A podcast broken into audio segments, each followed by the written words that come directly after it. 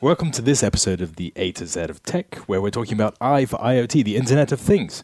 We're joined today by Jo Gilbert from the GSMA, where she is the IoT Emerging Enablers Lead. You'll decrypt what that means in a moment for us, as well as PwC's own Matt Wixey, who leads a lot of our research projects in the cybersecurity team. Thanks so much for joining us today. Thank you for having me. Yeah, thank you.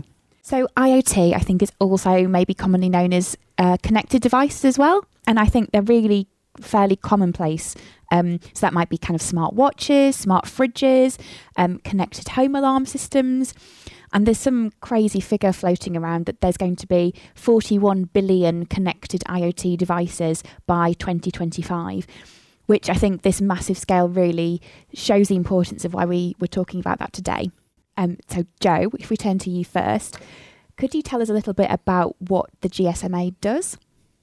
Yeah, sure. So um, the GSMA is a membership organisation that represents the interests of um, just over 750 mobile network operators across the world. Um, and uh, it has a few different departments, and, and I work particularly in the technology directorate. And within the technology directorate, we have a directorate, we have a number of programs, and one of those programs is the IoT program. Brilliant. And before we get I- into what you do every day at work, can you give our listeners an overview of the Internet of Things? There's lots of misconceptions around IoT, uh, about it being limited to toasters and fridges, but I'm sure there's more to it. Yeah, sure. So, you know, as we've kind of already suggested, um, the IoT is really around um, everyday objects that can have, uh, can be embedded with sensors and um, software and then be connected to the internet. And this enables the object to um, collect information and exchange data and, and also potentially be responsive to situations. So um, there's almost limitless potential. We're very familiar, perhaps, with um, you know being able to manage our heating and lighting at home via our iPads or via our smart speakers. Um, but as we've already said, quite a lot of people now have wearables such as um, the smart watches that can measure things like our heartbeat and the number of steps and the kind of activity we do. And then that data can be shared with other applications and used for uh, different purposes. And what are some of the enablers of the Internet of Things? Um, for example, we, we're now in the era where 5G is really starting to be rolled out in, in a serious way. Is that that's one technology that's kind of making the IoT really functional, isn't it? Um, yeah, absolutely. So I think one of the interesting things about IoT is the real convergence of a number of technologies. So I think historically uh, this came from a, an area of machine to machine or M2M, which was focused in um, industry and looking at how business processes can might be um, automated more um, by you know being aware of what's going on in the production line, for example. And then, as um, technologies evolved and we have the ability for the devices to be smarter, and we have a, a, a much broader um, range of um, uh, connectivity opportunities and faster speeds for connectivity, yeah, it's really helped the IoT to um, e- expand and get into just every potential industry. So, how does this relate to your specific role at the GSMA? Okay, so within the GSMA, um, I work with mobile network operators and the industry to look for um, opportunities um, in the IoT space. So, traditionally, obviously, mobile network operators can provide connectivity, but IoT is, is much, much more than that. And there's an awful lot of potential capabilities that can be applied um, to develop solutions. So, within the IoT program that I mentioned, I work in the capabilities team, and that looks at some of the opportunities for operators and some of the emerging technologies um, that might be related to IoT going forward, such as um, you know edge computing, um, blockchain, um, AI, big data, that kind of thing. Fantastic. So you've hinted at some of the real world applications of the Internet of Things. Would you like to give us some examples? Yeah, sure. So um, I was involved in a project a uh, 18 months or so ago, which was really interesting in terms of its application and all of the uh, different types of technology that it was using. So this was in uh, Sao Paulo in Brazil, where they suffer from quite high um, air pollution and lots of difficulty with heavy traffic. And this particular um, use case looked at um, how they could potentially predict um, pollution levels in sp- particular parts of the uh, city. And uh, this was done by uh, using sensors that were measuring the uh, pollution levels and the local weather in the area. And it combined that information against um, population movement that was taken by anonymising and aggregating uh, uh, information from the mobile phone network. And um, putting all of that information into an, um, a machine learning algorithm, uh, we were able to um, predict how the traffic movement around the city would impact the air pollution within 24 to 48 hours in advance. So, this had such an amazing impact on giving the municipality the opportunity to warn their uh, residents, and particularly those who might be suffering from, um, you know, uh, uh, problems with breathing problems or susceptibility to pollution, to warn them about when pollution levels might be high and which part of the city to avoid. It also, in the longer term, of course, could help um, cities with planning uh, for, you know, traffic movements in the future. So I think that was a really interesting and an exciting um, example of how IoT and other technology, um, big data, can really start to influence uh, how we build our cities and make life better for people. And presumably, you don't need to go so far as Sao Paulo to find a, a very polluted city where you could employ such a, such a system. I understand that, that um, the, the, similar model is also being um, uh, deployed uh, in uh, Madrid as well. So I think the uh, the experience is being um, used elsewhere, which is great. Brilliant. Are there any other examples that you found particularly interesting which you'd like to tell us um, Taking a slightly different turn, um, another uh, project that I've been working on this year and we've recently produced a paper on is looking at uh, strawberry production um, in greenhouses in China. So, um, you know, we, we know that the population is growing and we know that the demand for food is going to increase, but the pressure that we're putting on the planet, we need to look at more sustainable production, and a lot of the uh, sustainable development goals all look at um, uh, elements that touch food production. So we um, deployed an IoT solution. Well, well, one of our mobile network operators deployed an IoT solution um, with a medium sized strawberry producer in China, uh, looking at how they could improve the efficiency of the crop. So the IoT sensors monitored the environment within the greenhouse and um, were connected to a uh, server that then um, allowed the information to drive some of the management systems within the greenhouse. So, for example, the irrigation systems, um, the fans uh, that, that, dealt with the um, air cooling, etc. And um, the impact of that was really impressive. We we saw over the course of the season the yield um, increased by just over half. And um, the other thing that was quite interesting was the strawberry production was uh, uh, harvest was uh, came 20 days earlier.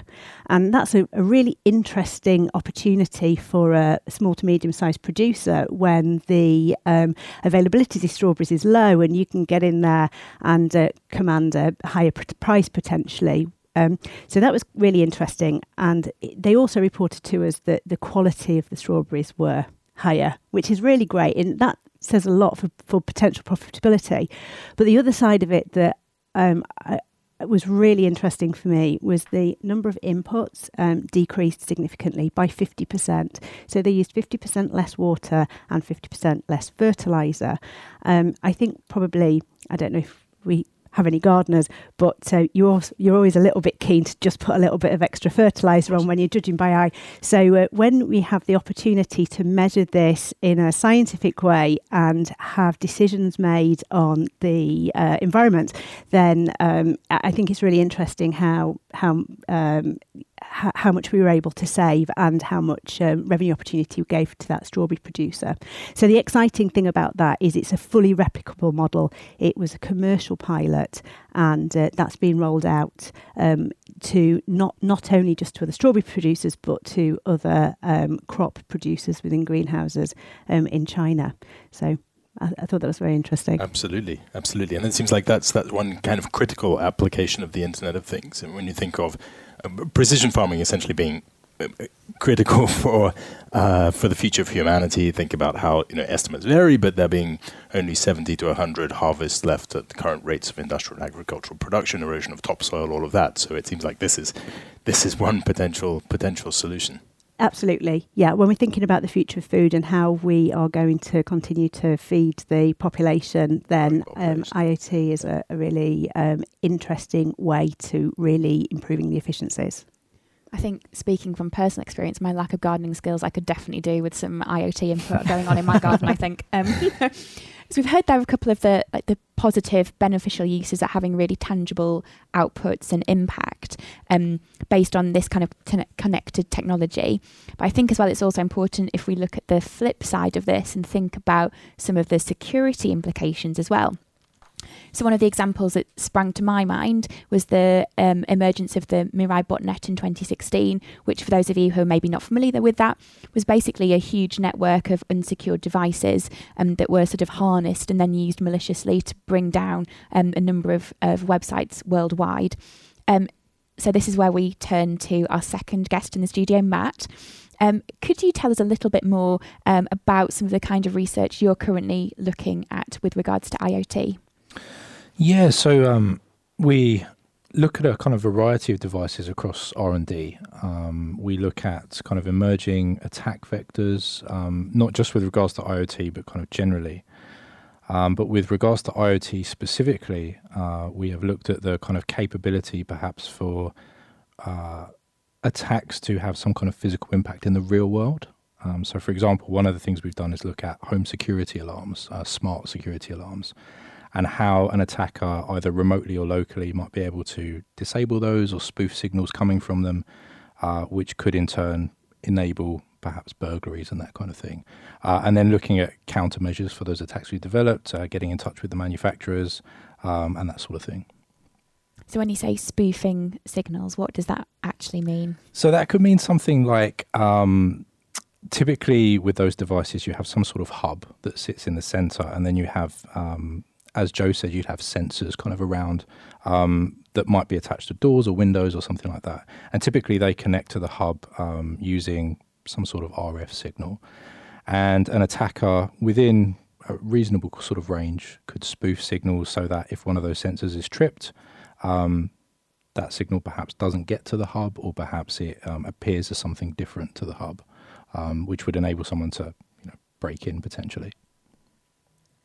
And you gained a fair amount of coverage in the media this summer, I think it's fair to say, when you spoke about the potential for weaponizing smart devices, which is where it gets particularly spicy. Tell us more about that. um, yeah, so that was um, yeah an interesting project. Um, it wasn't necessarily looking just at smart devices, but smart devices were a big part of it. So that was looking at the feasibility of an attacker uh, causing a speaker or some sort of device with a speaker to emit harmful um, levels of sound. Typically, either kind of ultrasonic or infrasonic frequency, so above or below um, what's normally considered the threshold of human hearing. Um, so, some of the devices we looked at included uh, smart speakers, Bluetooth speakers, smart headphones, um, and particularly with the smart speaker, um, what we found was that by uh, attacking that device and causing it to play ultrasound for a particular period of time, we were able to melt components inside the speaker. Um, a very strong burning smell came out of it, um, smell of burning plastic, and the, the smart speaker then ceased to function properly as a speaker. Um, so I read a statistic recently that said um, about 65% of businesses are going to be adopting IoT devices in one form or another by 2020, by next year. So we're thinking about this at a personal level, so talking about home alarm systems and um, smart speakers, but do we need to think about this at kind of like an organizational level as well? Yeah, absolutely. I think as um, as Jo's case studies highlighted, uh, there's a trend for IoT becoming part of increasingly uh, important and kind of critical uh, infrastructure and that's going to make it potentially a lot more attractive to certain types of attackers. Um, so if you look at smart cities or connected vehicles, which have kind of some element of IoT, the potential impacts of a threat actor um, being able to launch a ransomware attack against vehicles, for instance, um, which would kind of lock them unless a ransom is paid, or cause a kind of denial of service attack um, amongst uh, you know roadside sensors or power grids or something like that. Um, you know, is certainly increasingly feasible. Um, so yeah, definitely, it's going to be kind of more at an organisational level than, than ever before. So you've mentioned there the use of default passwords and how you can access lists of these online. Um, presumably that's one of the reasons why there are so many security issues kind of arising around connected devices. Um, are there any other factors? So, for example, um, se- security by design is often a term that's sort of flung around when it comes to, to IoT. Yeah, I think there's there's kind of a, a tendency, perhaps, um, certainly historically, for IoT devices to not have security built in. The emphasis has been on uh, getting the connected part of it out there uh, and getting it onto the market. From what I've seen, uh, a lot of manufacturers have kind of learned from this from the last kind of oh, six or seven years and have started to build security into it. Um, but certainly there are trends with IoT devices to have particular sorts of vulnerabilities. So, in addition to uh, default passwords, another one would be to have um, certain ports open. Um, so, certain um, services running on ports which would enable threat actors to um, potentially gain control of those without authentication. They're almost kind of backdoor accounts, if you see what I mean. And that's again something that, that um, many botnets have targeted specifically in the past. So we've heard from both of you both about the potentially beneficial uses, the obviously beneficial uses of this kind of technology, but some of the, the, the downsides, the potential fit, pitfalls.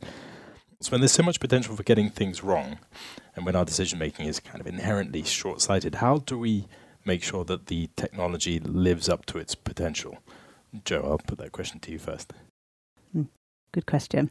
Um, I think for me, one of the things we need to be really mindful of with IoT is it's very much about data and it's about what data we're collecting, where is it going, what are we doing with it, and what, you know what might happen in the future.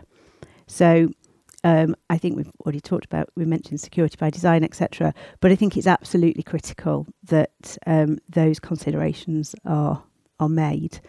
Um, the, the, other side, just just generally f- from um, an IoT perspective, is it's an incredibly complicated ecosystem, and I think one of the things that's clear is it's not the kind of area where a single player can produce the end-to-end solution the skill set that's required across the value chain um, is quite varied and so um, requires different entities to supply the different parts. So I think partnerships um, is is critical to successful IoT solutions, and everybody having that same view about what I mentioned before uh, about the data, about the, you know uh, having the same objectives around d- developing a successful solution.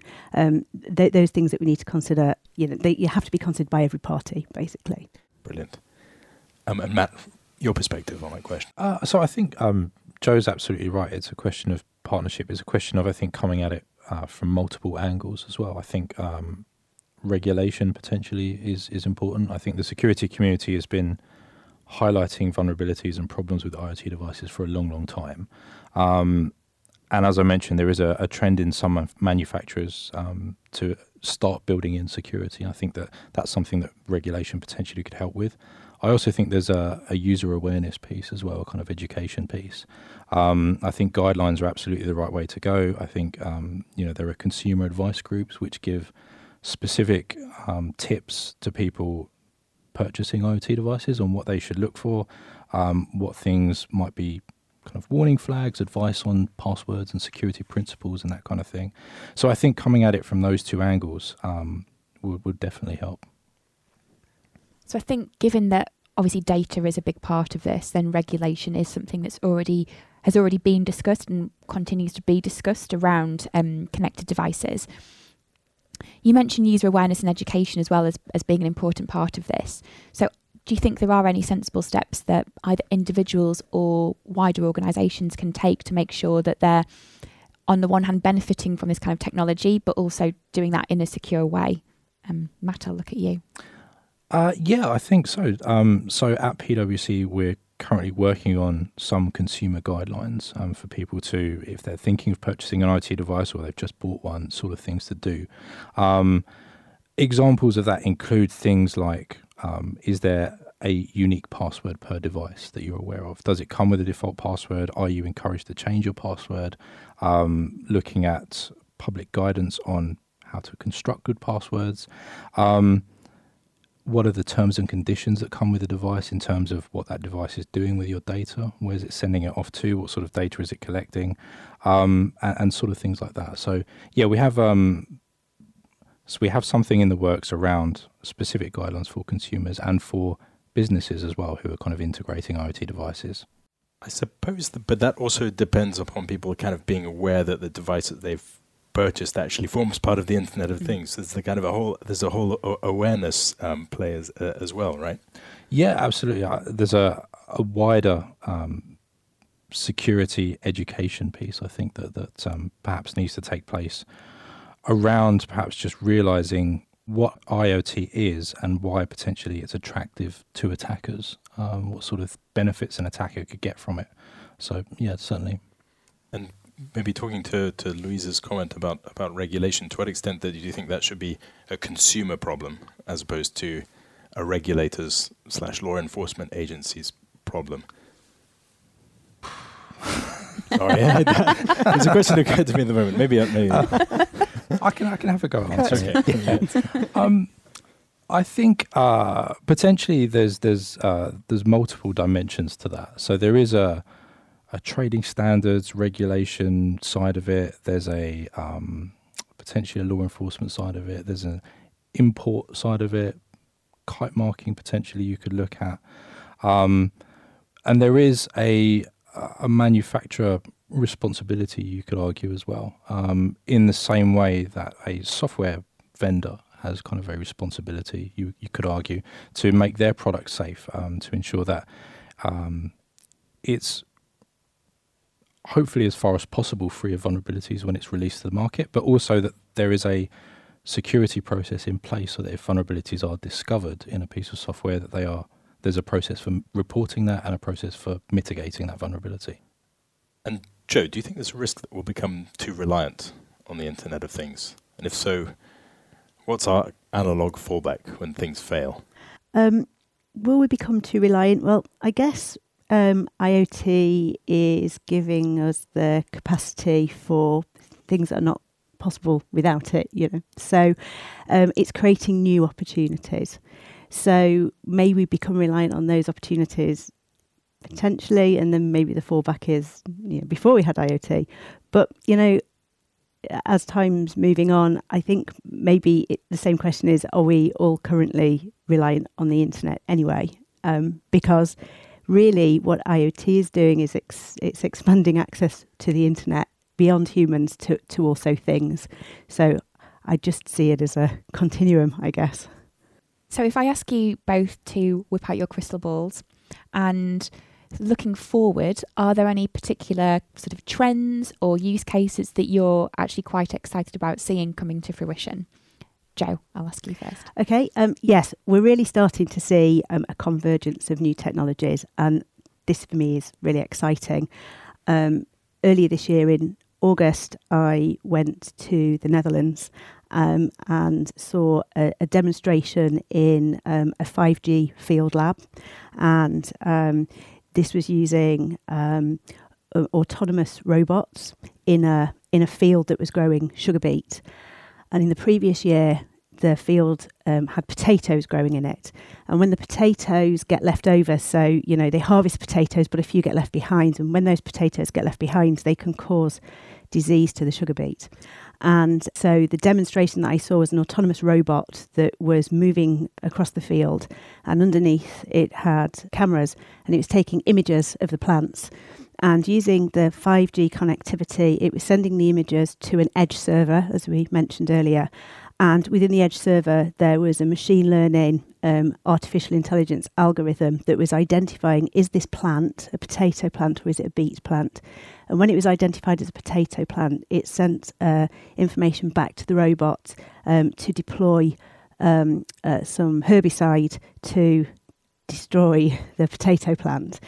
And um, I think that's one example of how all of these technologies are converging to um, do absolutely amazing things. You know, this this beet field was completely enormous, and the reality is that um, the cost of doing that by hand is is high. Um, it's difficult to get us the semi-skilled labour to be able to tell the difference between a beet plant and a potato plant. And then, even if you can, they don't necessarily want to be doing that job. So these uh, technology solutions um, are solving you know, solving problems that have been around for for for a long, long time. So I'm excited about convergence. Potato facial recognition. Absolutely.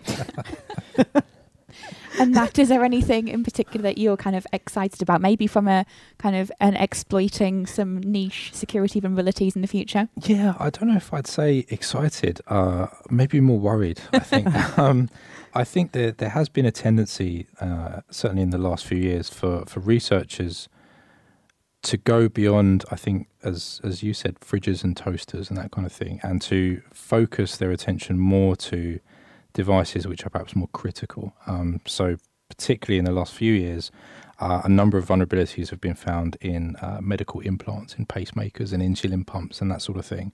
Um, and the criticality of those vulnerabilities is is quite concerning. Um, so it will certainly be interesting to see, I think, in the next few years, how that develops um, and how um, manufacturers deal with those challenges that they perhaps haven't had before. They certainly haven't had people kind of looking specifically for vulnerabilities in their devices, um, and how kind of we as a society react to those possibilities, those kind of um, those attack possibilities that you know potentially someone could be um, harmed remotely or locally through an attack against your pacemaker or your insulin pump, um, and what the reaction to that is in terms of uh, legislation and policy and regulation. Um, so yeah, it will be interesting brought us back down to yes, earth there. Sorry. so, something we'd like to ask both of you, because this is an emerging and fast moving field, and 10 years ago you probably wouldn't have found these jobs. um, uh, so, we'd be interested to hear how you both came to be doing what you do now. Jo, if I can ask that question to you first. Okay. Um, well, my background is in product management. Um, actually, I've been in the mobile industry for most of my career and after a business degree, um, got into product management. But I, I, became more interested in the product development side and, and also the product enabler side. So I kind of moved gently over the years into to that area. And then around 10 years ago, I um, wanted to consolidate my technical knowledge, so completed a MSc. Um, t- uh, and, and I think that gave me the uh, sort of the grounding to be able to more confidently move into a technical directorate. Um, uh, but as I've already said, my, my role is around how the technology can be applied and how businesses can harness the technology. So, a bit of a technical understanding, bit of a business understanding. Matt, I have uh, yeah quite a weird path. Um, so Good. my we like weird yes. um, yeah, we might be here a while. Um, my uh, my bachelor's degree was in English language and literature. Um, I originally wanted to be a writer or a journalist or something like that. Um, bit of a loose end at university, so I joined the Met Police and I was there for eight years. Um, started off just on the street in uniform, and then graduated to kind of open source intelligence. Went from there to as Jo said, just kind of being curious about technology. Um, so I was self-taught, um, got into security, um, headed up like an R&D team in the Met Police where we were looking at um, emerging technologies that criminals were using and that sort of thing. Came to PwC as a penetration tester originally, so an ethical hacker, um, and then moved from that into what I do now, R&D. So yeah, it's been a, a weird journey. That is indeed an atypical journey. And if any of our listeners would like to hear a bit more about some of the research that you were both involved in, are there any particular places that they can go to? Jo? For the GSMA, many of our case studies are on um, gsma.com um, in the IoT area. And um, there, there's lots of information covered the security guidelines that I mentioned. And Matt? Yeah, if you search for PwC Cyber Research, uh, you will get links to, to various uh, talks and papers and things that we've written. Uh, a lot of our conference talks are recorded and they're available on YouTube as well. Brilliant, thank you.